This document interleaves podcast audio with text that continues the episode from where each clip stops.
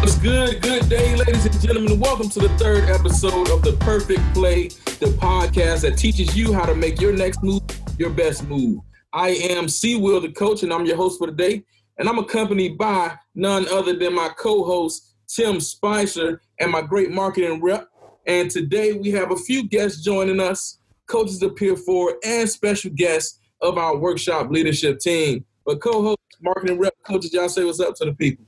What's going on? It's Spice checking in for the perfect play. Third time's the charm, so we handed it to Cornelius to lead this episode. What's up? Hey everyone, this is Victoria, the marketing rep. This is my first time on the podcast, so I'm very excited to be here with you all. What's up, V? Welcome. Got Victoria.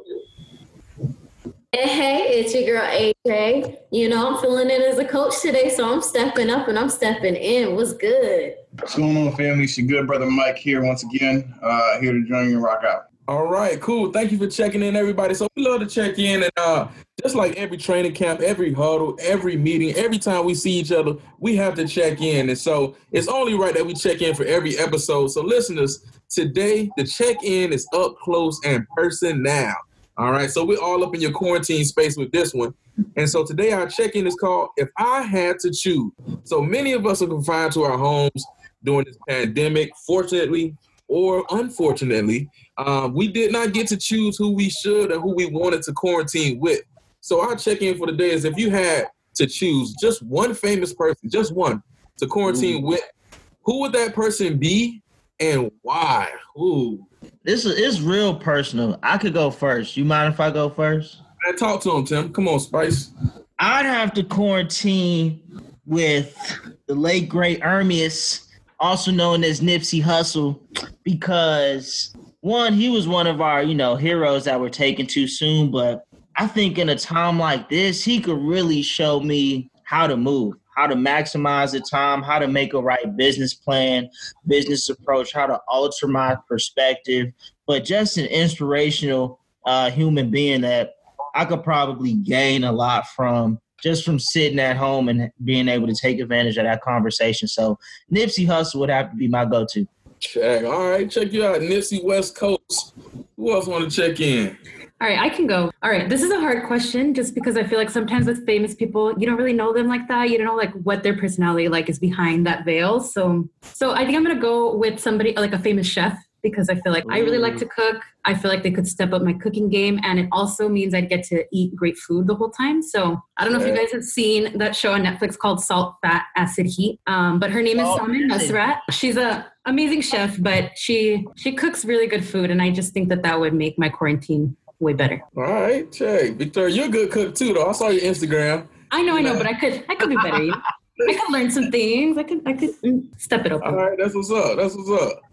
So, Victoria, I had the exact same idea, but you know, a little, a little something extra on it. So, you know, Patti LaBelle, love to cook, but also, you know, I love to hear, you know, some of my favorite songs and have my house sound like Sunday morning. So, I'm choosing Patti LaBelle. Ooh. I like that. Patti. All right. Patti LaBelle. We got some cooks. We got some singers. Anybody else want to check in at the table? I would definitely actually go with, uh, you know, Mrs. Michelle Obama. I feel like I would love to sit down and just pick her brain during this quarantine time. Um, I think she has a lot of insights that often go overlooked. So it'll be a great time. That's real. The whole Obamas. If I could pick the whole family, the whole Obamas coming over for dinner. This is what day twenty one. Right, Mike. Mike, you got to you got to clear that with Barry first. Just trying to invite somebody's wife over for quarantine, bro. oh man, so I I actually was thinking about this question um this whole week, and I had to be strategic about the person that I quarantine with. Um, and it would have to be Jay Z. Um, right now I'm in a space of uh investing. Yeah, the Rock four four four. So I'm in that space of investing, man, and making the best uh, moves right now during this stock market, uh, not crisis but pandemic. And so really would want to pick his brain about you know his investments and how did he make it to be a billionaire? Even though I can read about it, I think it's a lot better when you can act like you had said, Mike, with Michelle, man. Just having that conversation over time, it's a lot of things that I know I can learn and set myself up. So yeah, man, that's who I would quarantine with. But I'm good right now. I love my family, so we're so hopefully all of that, man. But that's our check-in for today. I'm actually asked you know, one of our experts who we have with us on the phone today. Y'all want to say real quick, uh, who would be one person, one famous person that you would quarantine with and why? Bill? So I would quarantine with Karen Hunter, who is uh, my favorite radio talk show host because one, she's really smart, and two, she is hilarious. So that's what I would like to spend some time with her. All right. All right. Karen. Karen, Mr. Kevin. I would want to quarantine with, um, it's not surprising, you know, but Tupac. Ooh. And and the reason being is that he's talking a lot about political issues just prior to his death and i want to know back now how do what do you think about what's going on in our political environment now what's your thoughts? And i would like to pick his brain on that. All right that's real. Thank you. Great tupac. The great poet man. Tupac that's a real one. Thank you for checking in with us. So uh, in the comments below man ladies and gentlemen listeners all out there across the world let us know who would you quarantine with if you could choose one person um, one famous person. Why? And uh, we'll check in next week to see what some interesting things we got. So thank you all for checking in with us. Remember to the family. Check in with your friends during this quarantine um, but always check in with yourself to make sure that you're doing well and your personal fitness and health is key. Check. Check. Check. All right, cool. So on today's episode, we're gonna hop right into it, man. We got some good stuff coming into you, coming to you, compiling your college list. So we got two very credible experts in the field uh, who will help us and kind of help you understand how to draft and pursue your college list. Now, our special guests, they have a niche for leading, training and coaching staff um, on the nuts and bolts of compiling your college list, your dream list. Um, they've done it for many years in our college access space at our training camps and workshops. But really, the question is, how do we turn our dreams into reality? And so many of us are waiting uh, acceptances and different uh, college choices uh, that are coming in and scholarships and things like that right now. And for my college grads, you might even be looking into your graduate degree programs, right? And so we're all mm-hmm for that next step. And so, but it's really time for us right now to narrow down what is it that we need to do to create our post-secondary plans, especially for our juniors, our high school sophomores and freshmen out there. This is the time now. Don't wait until your senior year to start creating your college list. And so I'm gonna actually pitch to my man Tim Spicer, my co-host on the day, to tell the listeners, man, what can we expect from this episode or this conversation today? Oh, most definitely, man. I mean, they're in for a treat because once again, this is our first time where we've even included live guests on the conversation. So we're happy to have our experts. But first, we get to hear from a coach or two about how they selected their institution, learning about their thought process as to why or what drove their decision to the institution. We then take it to the experts and hear some of their experience and their perspective about what are they telling students in the field about applying to college? What should they be looking for when they're trying to make that decision? Our hope is that they can open our eyes to more perspectives, opportunities, and experiences. So you're in for a treat on the episode three of The Perfect Play. Chad, thanks for that, Tim, man. So there's a lot of things that we're going to learn today. Um, but most importantly, I think it's time for our coaches to check in. And so we have a few coaches, man. Coaches, uh, please go ahead and introduce yourselves uh, and what college that you went to, and just give us one piece of advice right now on uh, what point did you know that you wanted to actually go to college? So, what point in your life did it kind of click for you? Hey, so I'll start. It's AJ. So, I went to Georgetown. I graduated in 2016. Stayed here in Washington, D.C., and love it every day. So glad I went. But I actually found out that I wanted to go to college back when I was up in Atlanta. My older sister was a part of Upward Bound. And so, as a part of that program, she was sent on college tours. And it just so happened that one of our spring breaks overlapped and they allowed me to go too. And so, I was there on a college tour, just 13 years old, with a whole bunch of 16 and 17 year olds who were super excited about starting their lives. And they talked about all the things that they wanted. And it was just, I thought they were so cool. And so, for me, being around my sister and her peers who thought college was cool, I just grew up from the age of 13 like thinking this is what I want to do because those people are excited about it. This is so cool. I have to do the exact same thing. Check. Thanks, AJ. That's real, man. Uh, Bound is a huge program, and uh, seeing them actually take you on to college campuses, I think it does change a lot of things in your mindset. It's kind of the same thing we do at PeerForward when we take our seniors and our juniors uh, to college campuses and training camps and workshops and such. So this is Mike family. Um, for myself, I would say uh, I really didn't look at college as a viable option or a reality for myself until about the age of 17. Actually, my junior going into senior year. Um, I ended up going to my then peer Forward workshop at Yale University, uh, and it was it was pretty life changing. Um, prior to that, my goal was just to graduate high school and get a government job because that was the highest thing my family attained. So through all of that, I ended up actually attending Daemen College, and I'll share more about that later. Nice, Mike. Nice, Mike. Thanks for sharing. I mean, uh, let's take let's take it a bit even further. I mean, you knew that you wanted to go to college. Even for me, my dad went to North Carolina A&T and my mom went to Bennett. And so the family had always had this expectation that I was going to college. But when I was thinking about what institution I wanted to go to, I knew I had to be in Atlanta. So my question for the coaches, uh, what were some of the main characteristics you sought when you were selecting that institution? Like what was the biggest thing or the most important piece that your college had to have when you were trying to figure out where you'd be for the next four years? Mike? Yeah, for me, um, honestly, I, I, intended to go to HBCU. Um, and I ended up at a PWI, but what I realized, what I was looking for was community. Um, and I wanted to initially get that community feel from the HBCU experience. It was something I, I, I kind of glorified initially, and I think HBCU definitely provided that. But what my school provided was a more intimate community um, where what I didn't know I needed at the time was that individualized attention. Um, and I know many schools offer that, but I think my school uh, made it clear that if I attended, um, that was the experience I, I was definitely going to find. So without a shadow of doubt, it was, it was that idea of community and not recognizing that I needed that individualized attention in small classroom size. All right, so you was looking at the community feel, that small feel, more intimate at a university when you were trying to pick that college. Thanks for sharing. What about you, AJ? Um, for me, I just wanted it to be in a city I could see myself in. So I did a lot of moving around it as a kid. And so I knew that location is super, super important to me. I grew up in city, so I wanted to stay in a city, but I didn't necessarily want to stay where I was currently in my hometown in New Haven. I definitely want to explore something new. And so being able to look outside of just Connecticut and looking at different cities that I could see myself in was just super important to me. And that really, really made a difference um, when it came to Georgetown because I could be somewhere new, but I could still hop on the train and be home in four hours. Right.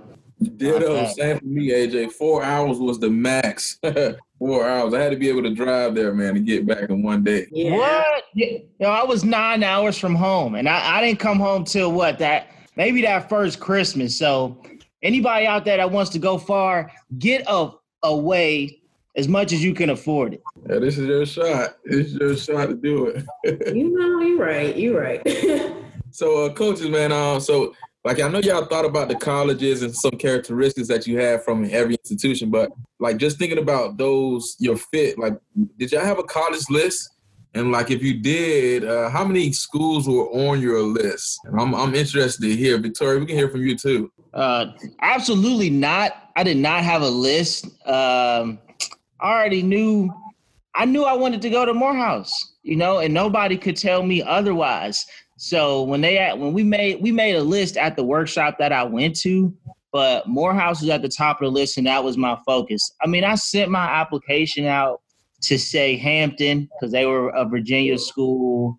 Um, but other than that, I had I had my eggs in one basket. Not the smartest decision, but I knew where I wanted to go and and what I wanted to make happen for self. But that's just me. All right, Tim. All right, Victoria, what was your uh, thought process? All right. So when I was first thinking about it, I'd say my list was very small and very limited to Texas schools, right? Because I grew up in Texas. Um, but I was very open minded with my list. So I didn't want to be really rigid. So if I talked to somebody at a college fair or something, talked to an alumni and learned about a different college, um, I was still trying to be open minded and keep my list open for things that interested me that maybe weren't in my initial um, criteria. And that's kind of how I finally ended up looking at the college that I did because, you know, nobody in my family had really been to that college, heard of that college. So it was um, through just like informational interviews, talking to college reps, talking to alumni that I was able to to expand my list beyond what I imagined that it would be at the beginning. Right. So using your resources is key to like figuring out um, what's the best fit for you. There's a lot of colleges, over 4,000 in the United States. And to think about just the ones in your state that's the right fit for you, you guys got to explore and be open to change. And so just like Tim said, being able to move far away from home, um, sometimes you got to give up some things in order to gain something. So keep that in mind when you guys are figuring out what colleges is best fit for you. Mike, what's up? Yeah, so for me, I was a little hard headed. Um, initially, my my list was, uh, as I mentioned earlier, HBCU heavy, um, and coupled in with a few schools from the New York City area, mainly CUNY schools. Um, but as I spoke to uh, some more folks, uh, kind of broadened my horizons. Um, the school I actually ended up attending uh, kind of found me, um, and they reached out to me. Um, and the more I, I, spoke with the admissions rep, the more I spoke with the team and other students that attended the, the college, I realized that uh, I, I, had to broaden my, my way of thinking, what I wanted, how I wanted it to look.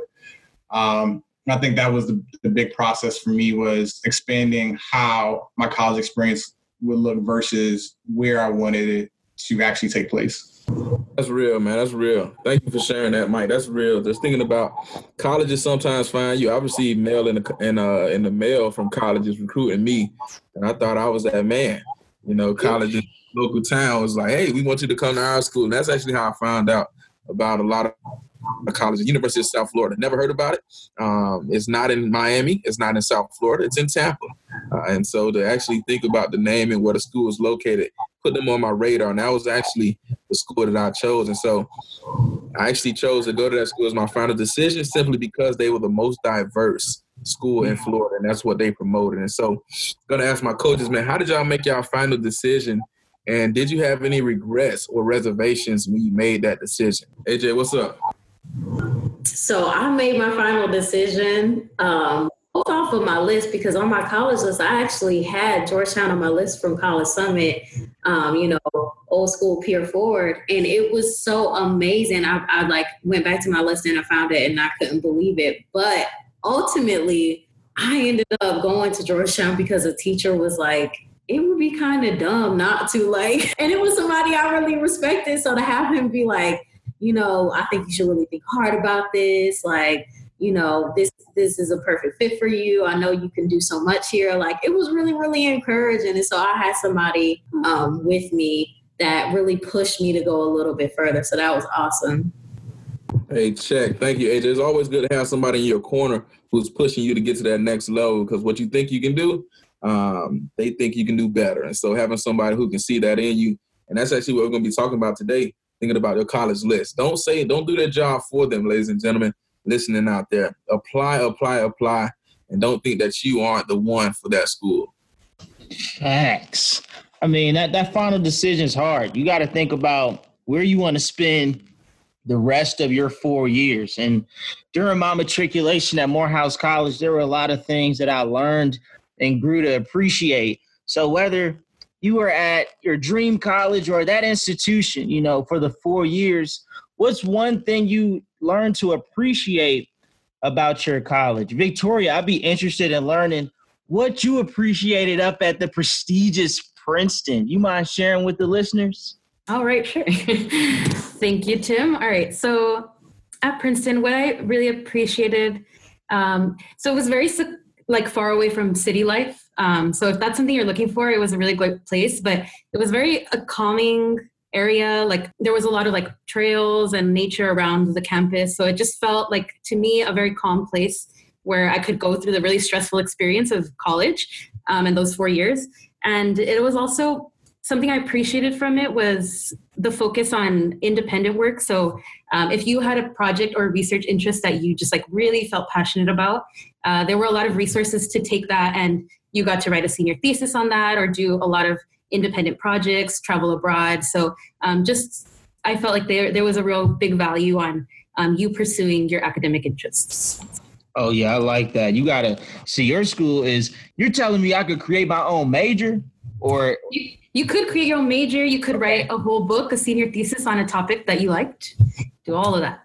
Nice. Yeah. yeah. Y'all need to look at colleges like that. That's allowing you to really explore your academic interests. Thanks for sharing. Uh, what about you, Mike? How to, what's one thing you you learn to appreciate? Now, we were able to come up to Daemen uh, for a workshop and really get to be in your world for a minute. I, there were some things I appreciated, but what about you?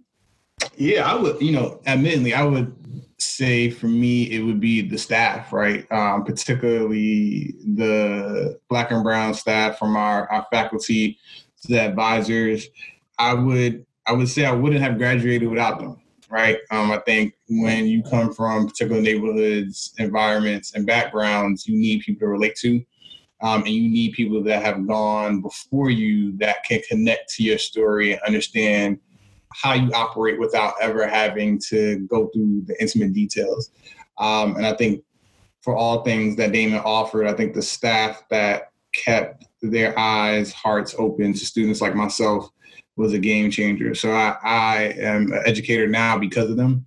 Um, so shout out to, to them in particular. And I think they are the motivating force for a lot of reasons why students actually survive and pass on at PWIs. Nah, good point, Mike. And, and, and I mean, I just want to take people back to what you first said. You know, one, it was that you wanted to go to an HBCU, but you grew to appreciate those those African American supports on campus. And, and so, whether or not you go to an HBCU, there's different types of people, whether they be in your race or outside of your race, that have an influence on your decisions in college and how you really shape the individual you want to be as you prepare to be a graduate of that institution. So, ladies and gentlemen, don't you don't have to go to a HBCU to be supported by people that look like you. So keep that in mind and think about what Mike said and just how to be able to take advantage of those resources. So we're at the end of our discussion, but I have one more question for the coaches that selected their college. Now I'll answer first, but would you recommend your school of choice to any rising seniors? Uh, honestly, I recommend what you can afford. Morehouse College is was expensive. You know, I was grateful enough to have those type of uh, resources in place, and, and it was a great time. I I studied abroad. I pledged the greatest noble frat in the entire universe, Kappa Alpha Psi Fraternity Incorporated. I graduated in time, so it was it was a blast. I I met the love of my life there, but you also want to just think about uh I just try to be real with people. Like if you if college is going to break you financially, it's supposed to project you somewhere else. You know what I'm saying? But if you can afford it, you should pursue it. And if you can't afford it, you figure out how to afford it. But I, I recommend it without a doubt. But I'd also make a smart recommendation when applying to Morehouse College. But Mike, AJ, Victoria, would you recommend your school of choice to any rising seniors? Looking at the live audience, they say Mike's saying no. Mike's saying no. Um, for me, you know what? I'm not gonna say no. I'm gonna just say proceed with caution. Because here's the thing, Tim. I agree with you. I 100% agree with you. Go where you can afford. And the thing that I liked about my school was that because I couldn't afford it, they met my need 100%. And because of that, like I'm in a bit better position now and I'm super, super grateful for that. But at the same time, you know, that school, Georgetown, is is academically very challenging and it's very competitive. And so, you know, I came in, you know, just trying to enjoy myself, and it felt like, you know, at the same time of enjoying yourself, you are also competing. And so that's something I had to adjust to, learn how I was going to live, you know, around that expectation. And I think that, you know, if if you feel like that's something you can do, you can make the experience about you, then go ahead because like I said, I'm in a better position because of it. Thanks for sharing, AJ. We hear that. I'll just echo what AJ said. I have a very similar sentiment about rec- about my own college too and recommending it. Um, great place for you to pursue your academic interests.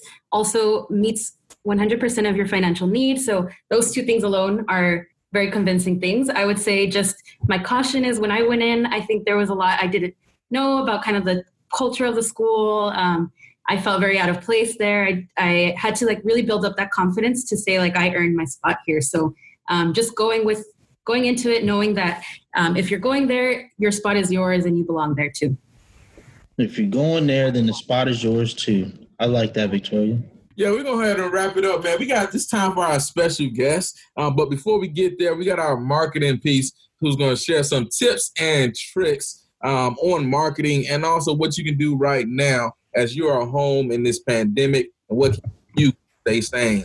Victoria, talk to us. All right, thanks, Cornelius. So I'll just start by shouting out our coaches once again. And if you know our coaches, you know that they have a wealth of knowledge about the college admissions process, but also just encouraging you to, to accomplish your future goals, whatever those may be. Um, so now that a lot of our world and schooling has gone virtual, our coaches are offering virtual office hours for you so that you can still tap into them as a resource and they can be there to help you through those stressful and complicated processes that you're going through right now. So, um, if you're looking for that extra guidance from our amazing coaches, you can get in touch with your peer forward coach directly and set up a time for office hours virtually. Um, but the next thing that I really wanted to talk about was just bringing awareness to uh, April, which is actually National Stress Awareness Month. Uh, we should care very much about like how to reduce stress because studies have shown that a lot of stress can actually reduce your immune response and weaken your immune system, which is like the total opposite of what we want right now. So I was just trying to think of some ways that I used in high school or through college to reduce my stress and stay calm inside internally to keep myself at my best. Um, so the two things that I'm going to suggest to everyone is mindfulness and movement. Um, so the first one, mindfulness, is really just about bringing your awareness back to the present moment. So when you're in a stressful situation, your heart starts beating really fast and your mind feels like it's racing. So, one way to bring yourself back to a calm state is to just take account of what's around you, bring in all the senses, see what's around you visually, the kinds of smells, the kinds of sounds that you're hearing, and just sort of ground yourself in the present moment. Um, one of my favorite ways to do this is actually if you just like start rubbing your hands together, um, like if you were outside and it was cold and you're trying to warm yourself up. Um, and that kind of brings some warmth back to your hands and it helps you to feel like you're in control of your body's response. So whenever you're in stress, whenever you're in doubt, just rub your hands together. Rub your hands like Birdman, like rub, rub your hands like your palms. Oh, your palms, not like Birdman. no, no, no, no. No, that's completely that is not at all what you're Like if you're outside on a cold day or you're like by a fire, you know, you want your hands to be toasty. All right. Um, and the second movement, we all know movement, right? Get outside, take a walk, get in some fresh air. But uh, when you're stressed, you have that like fight or flight energy in your body, right? So you're really tense and you have a lot of energy building up. And so it's good to just kind of get that energy out by stretching, um, finding a yoga video online or some kind of at home workout, but just channeling that energy, that physical energy that you have built up, channeling it into some kind of relaxing movement that's going to help you like coast through that very stressful moment. Um, so those are my two tips. Lastly, I'll just close really quick by saying if you're looking for ways to get involved to help students, like we said, through this very stressful process, um, one of the great ways is to volunteer at our summer workshops. So um, we have positions open for college coaching and writing coaching. So whatever you feel like is your strongest suit, you can find the applications to volunteer at summer workshops um, online on our website. If you click on volunteer, you'll be able to find the portal where you'll find our summer workshop application. All right, hey. that's all for me. I'll turn it back to you, Cornelius. Thank you, Victoria. Dropping bombs, the double limbs, man. boom, boom. And workshops, baby. MMW, let's do it. And so, talking about workshops, we have our two expert guests today who I am proud to introduce to you all. You heard Bill last week dropping the five things to know about your uh, financial aid award letter. He brought his friend today Mr. Kevin Naiker and Bill Craig. They've been with us for years. I've known them for five years now. And just want them to come on. Y'all give them a round of applause. Yeah. Ebony. Ivory. Perfect harmony. welcome, welcome to the show. Thank you. Thank Hey, you so- much. So, Bill and Craig, just give us a little um, background information about you and your role at PeerForward. We can start with Bill. Okay. Well, I have been in uh, K twelve education for for over forty years. I was a um, I was a teacher and a principal, and I was an assistant superintendent of a school district right outside Richmond, Virginia, and uh, have sort of converted to part time work now. So I do some consulting with school districts in the in the United States as well as I do some work with schools in the Middle East. I have volunteered with PeerForward and College Summit since 2010, and I've served as a uh, college coach, a writing coach, a writing coach coordinator, and uh, director of college coaching. And my very first workshop was under the direction of my now very good friend, Dr. Kevin Naiker. Doctor, thanks for sharing, Bill. Welcome. Thank you, Bill. Um, let me. My experience is is is kind of um, unique. Um, I was born in in Cape Town, South Africa. Came here more than 30 years ago. Um, so my role, um, my background is in counseling psychology. Um, I spent over 25 years in college access. Um, AJ was talking about field trips. I was with Upward Bound in Talented. Spent about um, 20 years there. Then I went, I was trained as a psychologist, a counseling psychologist, went into um, teaching um, right now. Um, I'm teaching um, counseling uh, psychology essentially at a local community college um, here. Um, so that's just in a nutshell my background. And I've been with College Summit PeerForward since 2003. Woo. Well, these these two gentlemen have a wealth of expertise to drop on us today. So we'll jump right into our first question. But once again, thanks, Dr. Naiker, and thanks, Bill Craig, for joining us. So without further ado, could you tell us a bit about why is it important that students create a college list and what are some of the benefits associated with having options when you apply? Well, I'll I'll start, and I think the most important reason to have a list is is and to have options is because your one is your preferences might change, and what you think's important at the beginning of your senior year may may change over the course of the year. The other part is financial, and I think college and a college education is one of those unusual things where you really don't know what it's going to cost to the very end of the process when you get your uh, financial aid award letter. And so having some options, um, have, having some financial options Mhm. gives you a chance to, is really important, I think, in making sure that you have a, an option that's affordable to you. Nice, thank you. So I want to agree with Bill. I also want to add, you know, just some things. One of the things that I consider really um, good to have a list is what I call the three goods. The first one, it, it have to be a good fit for you. That list. What, what do I mean by good fit? It, it basically means culturally that you have to be able to fit in there. Socially, that it have the um, resources that you need socially to be successful at that institution and then also financially can you afford it will they provide 100% of your financial need the the, the fourth thing is distancing. And and and um, tim um, dropped an important thing there. He says go away as far as you can afford. And that is critical because i if you want to come home how often do you want to come home? That costs money. The second thing is and, and bill talked about this is the blend. Um, we used to talk about um, um, reaches and, and safeties, but what I want to talk about is basically making sure that it provides the necessary, are selective colleges that you have, very competitive ones, but then you also have ones that you know both based on your GPA and, and test scores that you can get in now. And, and I think the last thing is, is number, and, and we can talk more about that, but it's good to have what I believe is at least between three and 10. And if you have that good number between three and 10, research basically shows that the more um, colleges you have on your list, the better your chances of getting in to the schools. Nice. Thanks. Thank you. Both both well-rounded answers. And I think you even answered the next question because as you know at PeerForward, we charge our peer leaders with applying to three or more colleges.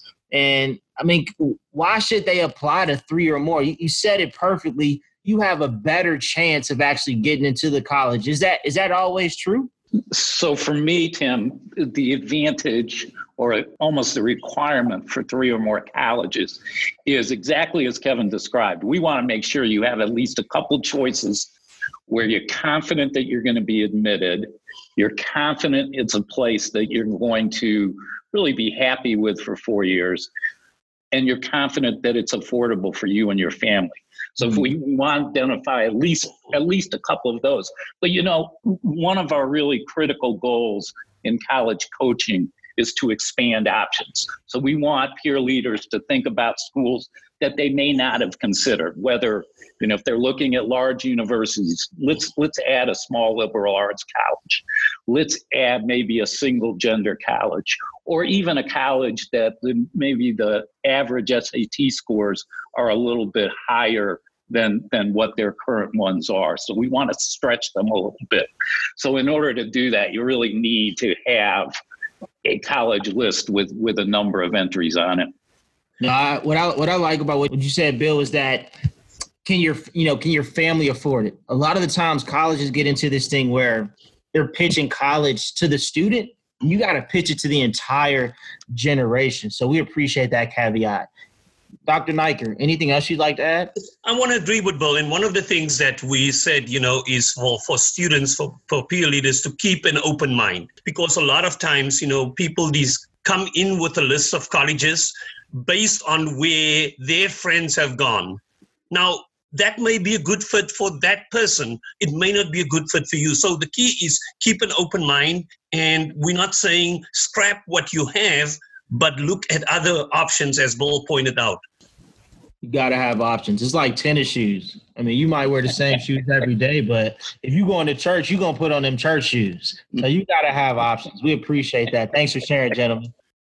Hey, that's real, man. Having options. And so actually thinking about having options and things like that, Bill, Craig, uh, and Kevin, could you all tell us, considering the timeline and like some students that you work with and their characteristics, uh, how should underclassmen prepare their college list right now? What are some aspects that you consider when searching for the ideal college?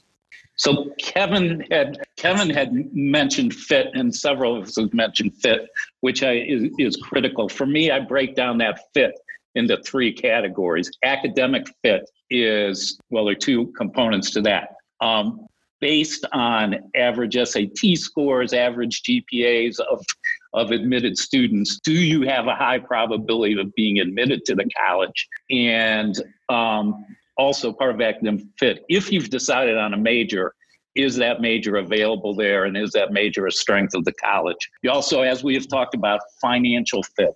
Is it affordable for your family? And what are the financial aid resources of that college? And the other one is social fit is this a place not just that I can survive for four years, but but that I can for that where I'll thrive for four years? And there there there are a number of online tools that that that um, you can use for things to to know about admitted students and financial aid. The College Board, My Big Future uh, website has has those figures on it, and there and then there are also sites that give you some insight into the college's culture. Um, collegeexpress.com is one of those where, where you can learn more about the social fit. I want to agree with Bill, you know, because one of the things that Bill said is this um, financial piece that's really critical. Earlier, um, Victoria made a very important point when she was talking about Princeton. And one of the things that she said is that they met 100% of her financial need. Now, that's great. Now, just make be careful that that making up that financial need does not include a lot of loans. Is a lot of grants and stuff available? Great. Thank you, Kevin. Thank you, Bill. Great information, uh, great tidbits that you all have uh, talked about thus far. Um, and so, thinking about the fit, right, and finding the right fit for you and things of that nature. For our underclassmen out there listening, uh, what type of advice um, would you all, you know, best practices that you will offer uh, to applicants or students who are applying? And you can and, and don't feel afraid to share about your college experiences as well. Like how did you get to your college of your choice and things of that nature? So I can I can let me talk about mine very briefly, and and to that point, Cornelius. Um, so similar to Tim, I had great support in the college um, search process, both from my family and both my parents went to college. I had an older brother and sister who went to college, and from my high school, where it was there was very much a college going culture. So it wasn't really an, a question of whether I was going, but is where I was going. So I prepared during my sophomore and junior year through college tours and things like that, and I decided. Um, to apply early decision to a small liberal arts college in Ohio. Decided that's where I wanted to go. Applied, but found out in November that I did not get in. So I really had to reset my college application uh, or college search process. And in that process, decided that my number one choice was uh, William and Mary, which is a public university in Virginia. Applied there along with a couple other colleges, and then found out in April that I'd been put on the waiting list there. And at the same time, had, had gotten into the college in Ohio that I've been not gotten into early decision. But then I got in off the waiting list at William and Mary in May. That's where I enrolled. That's where I ended up earning two degrees. So the long point of that, of that very long story, sorry about that, was that this is really a journey um, that you need to plan for but also understand that it's certainly in my case there were there were detours to that journey and a different destination different the, than the one I planned. So to, to be prepared for all that and and I think to start that journey early and just be prepared for the detours that may happen. Thanks for sharing. Hey, Bill, that's a great story. Bill, you know who 2 Chainz is? I don't know 2 Chainz. 2 Chainz is a rapper, right? And they call him 2 Chainz because he wears two chains. And you, my friend, even though all those obstacles got in your way, you went to a college and was able to get two degrees. So all my listeners out there, I need y'all to hold your twos up right now. because even though you may not know which way your journey's headed, you can come out on the other end with two degrees. So Bill, your new name's two degrees. Thanks for sharing. Dr. Naiker, anything else you'd like to add before we go into our final question? Yes, um, I, I, mine is, is kind of different, you know, and, and unique because I grew up in a segregated society. Um, there was no college going culture. Um, in, in fact, the only advice that was given to me growing up is get a job and stay out of jail. That's it. You know, I was the first in my family to graduate from high school. So, needless to talk about college. But the key is you know, because of those limited resources, I never gave up. I never mm-hmm. gave up. Even my um, high school counselors never believed in me, but still, I basically had that grit and, and, and resilience to, to go forward. Strong, strong emphasis there. I, I mean, Dr. Naiker, we see those trends all across the nation, whether they students be from DC, Florida, New York, Dallas. You know, sometimes that environment looks different. You know, sometimes there's only two options or two routes for you to go, but staying resilient, like you said, and seeing a way out of your current environment is always the best way to look at it. Yeah, can I can I, can I add one more thing? Yeah, come on, Bill, give me that heat. Just one more piece of advice. You're not going to do this with every college that you apply to, but I would really encourage our students and peer leaders to establish some contact with the admissions offices of the schools that they're most interested in. And that can be as simple as an email saying, here's my name, here's my high school, this is why I'd really be interested in coming to your college. Because admissions people really love getting to know the people behind the applications. And I think that can make a huge difference in the outcome of the admissions process and sometimes in the outcome of the financial aid process. Spot on. Thank you for these caveats. Uh, for both of you gentlemen, in your role as director of college coaching, what are some of the common themes or characteristics you've observed from strong applicants? And when you have these one on one sessions at our summer workshop, what trends uh, or characteristics do strong college applicants uh, mostly portray?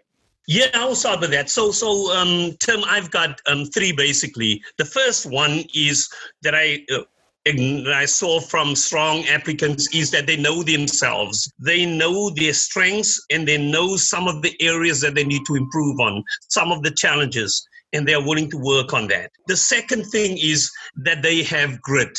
G R I T, meaning they are willing to pursue their passion even though it is difficult, even there's, there's obstacles, they are willing to pursue in that. The third thing that I've seen with, with strong applicants, and this is more and more we see colleges looking at this, and this is their brand.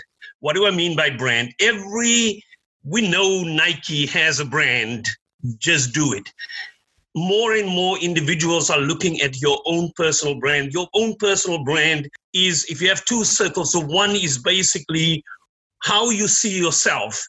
And the second circle is how other people see yourself. And the interface between how you see yourself and how other people see yourself, that's your brand. Try building your brand. And if you build your brand, believe in your brand. So, totally agree with that, Kevin. Um, and just to add to that a little bit, Tim, I think one, the, the successful applicants are strong students. And, and we know that in PeerForward, our peer leaders are coming to us with a wide range of, of GPAs. So, so strong student doesn't necessarily, is not limited to a 4.0 GPA, but it is, in most instances, someone whose GPA is, is at least on an upward trend. As you look from 9th to 10th, 11th, and 12th grade, that GPA is moving upward. The other part of that is strength of, of, of curriculum that students have taken on, been willing to take on some academic challenge. And it doesn't mean that every class has to be an honors class, every class has to be an AP or, AP or IB, but they've taken advantage of some of the academic rigor that their school offers. And also to the point of Kevin makes about knowing themselves and their brand, I think that's an awesome point because the other peer leaders that have most impressed me are the ones that have some really significant involvement outside the classroom and and and it's not the quantity of the involvement but it's the quality and and it, it, it can be in athletics it can be in drama the school newspaper community service um, but you know when i think of one one of the really most impressive about the many impressive peer leaders I met. It was a, a, a, young woman who went to high school in a college town. Her transcript was ordinary at best, but she was very passionate about issues uh, connected to social justice and economic justice and equity. And as part of that, got involved with a student group at the university and lobbied on behalf of improved wages and mm-hmm. working conditions for the service workers on campus. So she had she knew her passion and acted on her passion. That's, That's real. That's real. That's real. And y'all said some great stuff, man. Grit and personal brand. We're gonna call that grit and drip. Oh, grit and drip. You gotta have your personal drip, man. You colleges have you have to stand out whether it's your personal statement or when you're actually emailing them. But you want to make sure they remember y'all. And for a lot of y'all at the college fairs that's upcoming next year and the virtual ones, you got to think about what helps you stand apart from the rest of these students. Right. And so, with that said, for our last question on our Q and A for our experts, you know, with this whole global pandemic that we're going through, do you think the college landscape, uh, i.e., application process, on-site admissions, even the online learning that we're experiencing right now, do you think that will change in any way? Um, if so, just give us a one quick tip on how.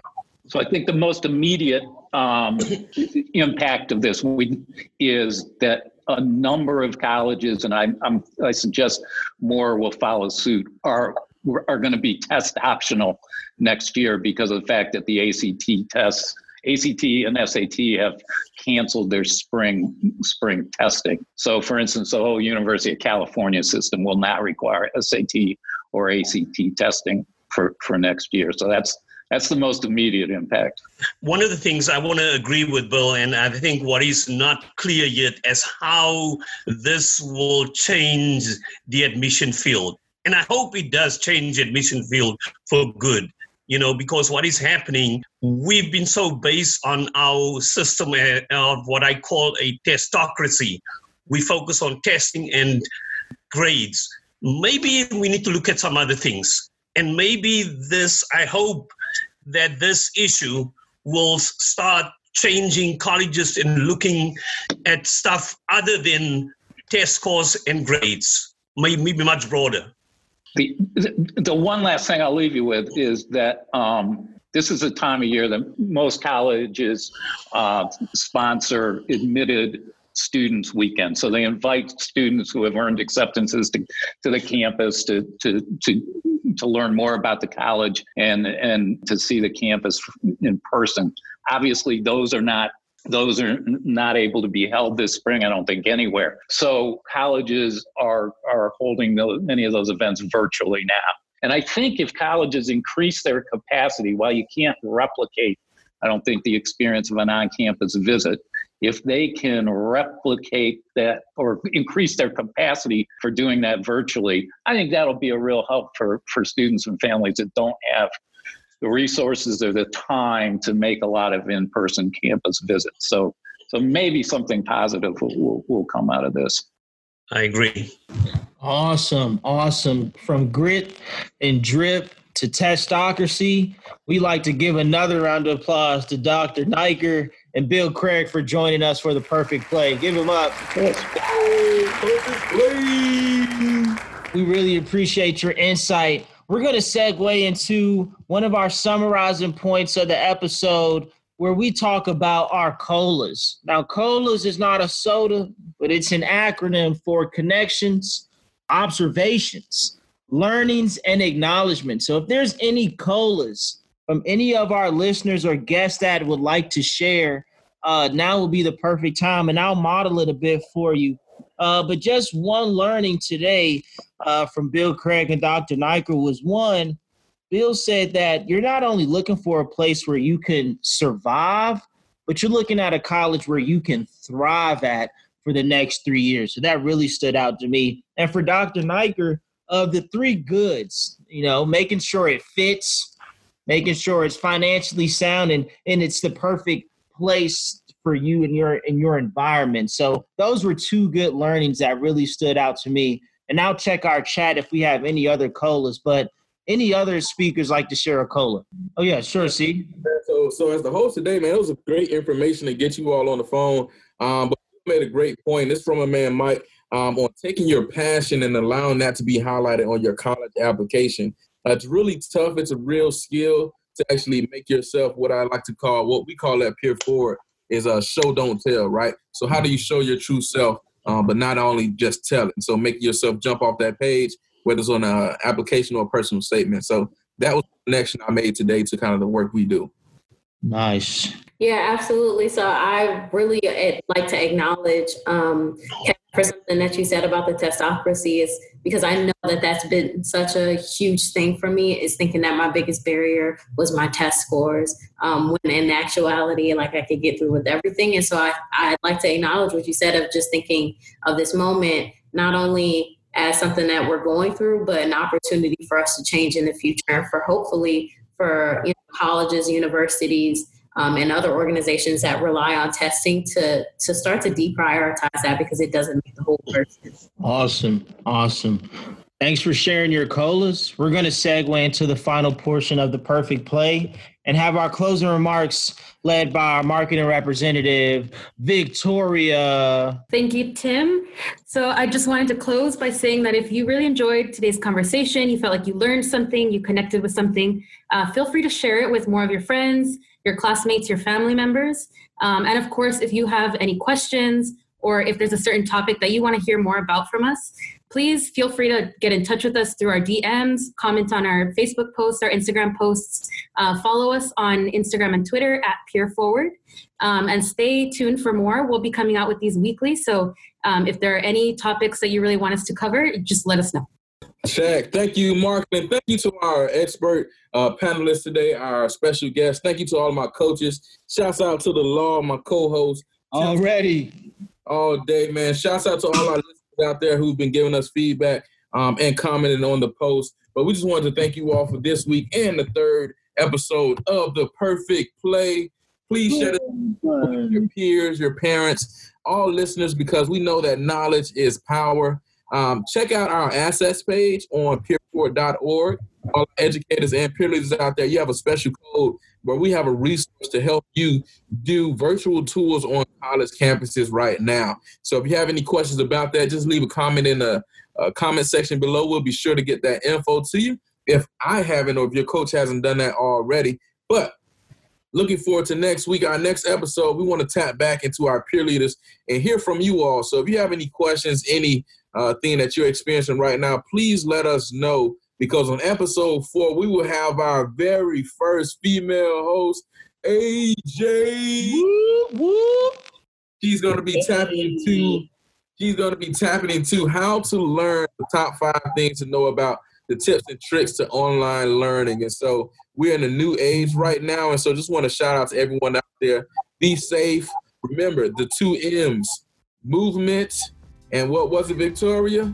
Mindfulness. And mindfulness. So movement and mindfulness. We'll see you next week. Thank you for tuning in to the perfect play.